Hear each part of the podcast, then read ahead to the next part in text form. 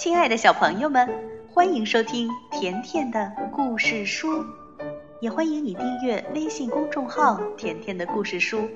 甜妈妈和甜甜每天都会给你讲一个好听的故事。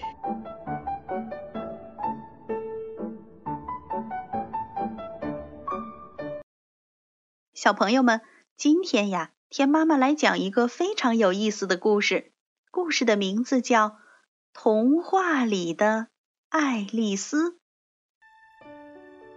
下雨了，爱丽丝不能去院子里玩，电视上的节目又很无聊，干点什么好呢？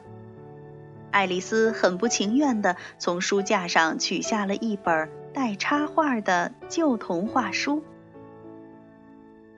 看第一页时，爱丽丝打了个哈欠；翻到第二页时，他已经完全被吸引住了，像一只竖起触角的小蜗牛。到了第三页，爱丽丝恨不得一口气把书读完。这一整页画的是童话森林中的睡美人，不知道欧若拉在那张铺满鲜花的大床上睡了多少年。整个王国也在他周围沉睡着，只有爱丽丝醒着，坐在菲利普王子的靴子上。王子是来打破欧若拉身上的魔咒的。爱丽丝掉进这本书里时，发出了“啪”的一声响。睡美人睁开一只眼睛，用微弱的声音问：“王子来了。”哦，是我，爱丽丝。哦，全错了，我在等一位王子，他要来吻醒我。你和童话有什么关系？美丽的公主说到这儿，动情的哭了起来。爱丽丝连忙稀里糊涂的掉到了下一页。大灰狼已经钻进了外婆的被窝。毛茸茸的脑袋上还戴了一顶白色的睡帽，他正等小红帽来，好一口吞下它。哦，你终于来了！大灰狼咬牙切齿地说。哦，镇静，镇静！爱丽丝恳求他：“我不是小红帽，你没有权利吃掉我。”哦，你不是小红帽，那午餐和晚餐也不能吃你吗？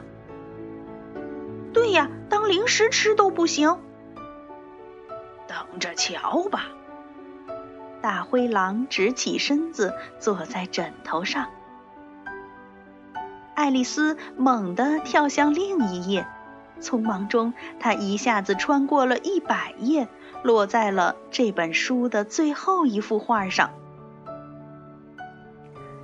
一个声音在爱丽丝耳边低声说：“要是有人问你，你就说你是卡拉巴斯侯爵的管家。”我，侯爵，侯爵的管家。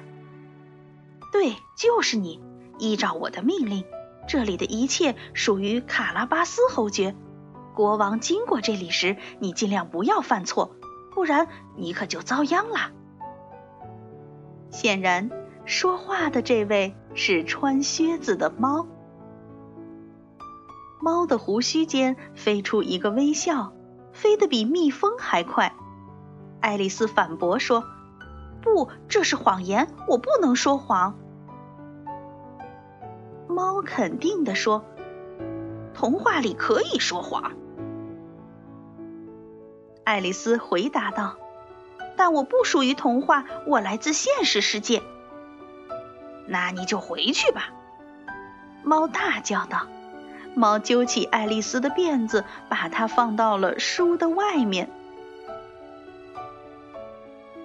爱丽丝看了看窗外，雨停了，她可以去院子里玩了。小朋友们，刚才我们跟着爱丽丝进入到了一本童话书中。那你有没有听出来，在刚才的故事里，一共提到了几个世界著名的童话故事呢？你可以通过微信告诉田妈妈。好了，今天的故事就到这儿了。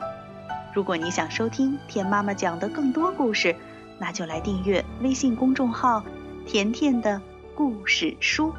再见吧。